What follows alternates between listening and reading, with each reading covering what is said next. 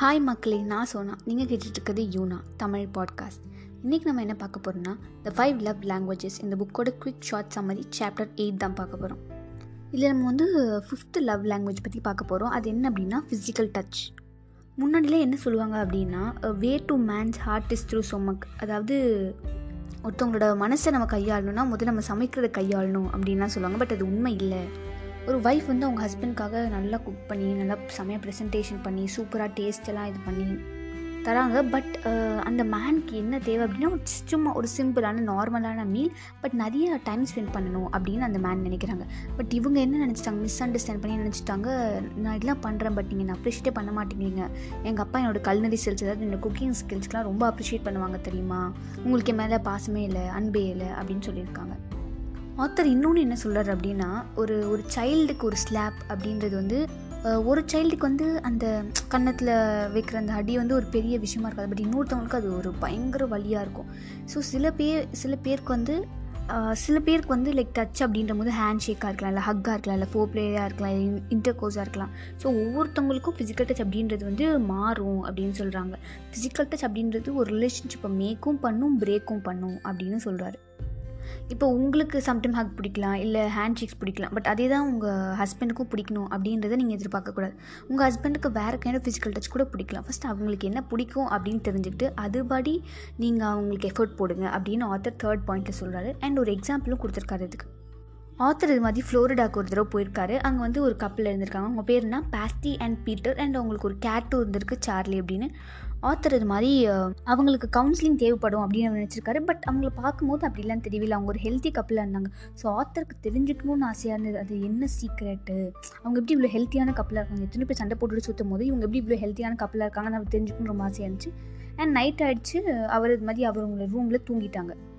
Peter இது மாதிரி சொல்லியிருக்காரு. யாரோட கவுன்சிலுமே அவங்களுக்கு வந்து ஒரு எஃபர்ட் கொடுக்கவே இல்லை. பட் ஆத்தரோட ஒர்க் ஆயிருக்கு அப்படின்னு சொல்லியிருக்காங்க. அண்ட் ஆத்தரோட செமினார் வந்து ஒரு தடவை ஃபார்ட்டி மினிட்ஸ் கண்டக்ட் ஆகிருக்கு ஸோ இவங்க ஆத்தரோட செமி செமினார் வந்து இது மாதிரி ஃபார்ட்டி மினிட்ஸ் கண்டக்ட் ஆகிருக்கு அவங்க ஏர்போர்ட்டுக்கு போகிறதுக்கு முன்னாடி. ஸோ அப்போ வந்து பீட்டர் அவங்களோட கதையை சொல்ல ஆரம்பிச்சிருக்காங்க.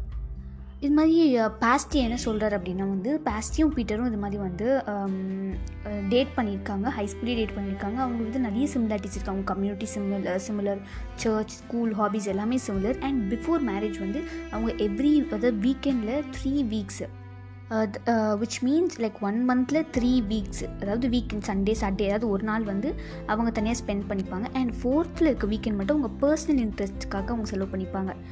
அண்ட் ரெண்டு பேரும் சேர்ந்தே இது மாதிரி கிராஜுவேட்டும் ஆகிட்டாங்க அண்ட் மேரேஜ்க்கு அப்புறம் கொஞ்சம் ஃபியூ இயர்ஸ் அவங்க வந்து நல்லா செம்ம ஹாப்பியாக ஜாலியாக அப்படி தான் இருந்தாங்க. லேட்டர் என்ன ஆயிருக்கு அப்படின்னா வந்து இது மாதிரி அவங்களுக்கு நிறைய ஒர்க் ஆகிடுச்சு நிறைய ஒர்க் அவங்களுக்கு வர ஆரம்பிச்சிருச்சு. இது மாதிரி பேசி சொல்லியிருக்கா நீங்கள் முன்ன மாதிரி என்கிட்ட அவ்வளோ டைமே ஸ்பெண்ட் பண்ணுறதில்ல எனக்கு ரொம்ப தனியாக இருக்க மாதிரி ஃபீல் ஆயிருக்கு அப்படி இப்படின்னு நிறைய சொல்லியிருக்காங்க. அப்புறம் சரி கொஞ்ச நாள் கழிச்சு பேஸ்டியை புரிஞ்சுக்கிட்டாங்க. ஓகே அவருக்கு கொஞ்சம் நிறைய பேர் நிறைய ஒர்க் இருக்கு போல் அப்படின்னு சொல்லிட்டு அவங்க அப்பார்ட்மெண்ட்லேயே பேஸ்டி நிறைய புது ஃப்ரெண்ட்ஸ்லாம் பிடிச்சிட்டு அவங்களோட வெளியே ஹேங் அவுட் பண்ணுற மாதிரி வெளியே போகிற மாதிரி அதெல்லாம் அவங்க ஆரம்பிச்சிட்டாங்க பேஸ்டி பட் பீட்டருக்கு இது ரொம்பவே அனாயாக ஆரம்பிச்சிச்சு. ரொம்பவே கோவப்பட ஆரம்பிச்சிட்டாரு. நானே எப்போ தான் வீட்டுக்கு வரேன். அப்போது நீ இங்கே இருக்க மாட்டீங்க அப்படின்னா அவருக்கு ரொம்ப அனாயாகிட்டு அப்பப்போ ச அப்பப்போ எரிச்சல் ஆகிட்டு அப்பப்போ தான் வரும் ரெண்டு பேருக்கும் பாஸ்டிக்கும் பீட்டருக்கும். ஸோ என்ன பண்ண ஆரம்பிச்சிட்டாங்க அப்படின்னா வேறு வழியே தெரியாமல் இப்போ பாஸ்டிக் கடைசியில் எப்படியாவது ரிசால்வ் பண்ணி அவங்களெல்லாம் வந்து இது வந்து போய் டிவோர்ஸில் முடிஞ்சிடும் அப்படின்னு தெரிஞ்சுட்டு ஒரு மேரேஜ் கவுன்சில் கிட்டே போயிருக்காங்க. பட் பீட்டருக்கு அதில் கொஞ்சம் கூட இன்ட்ரெஸ்டே இல்லை. பாஸ்டி இது மாதிரி வந்து த்ரீ வீக்ஸ் அட்டன் பண்ணாங்க பாஸ்டி பட் ஃபர்ஸ்ட் த்ரீ வீக்ஸ் வந்து பீட்டர் வரவே இல்லை. அப்புறம் லேட்டர் கொஞ்ச நாள் கழித்து ஒரு ஆறு மாதம் வந்து பீட்டரும் அட்டன் பண்ணியிருக்காரு.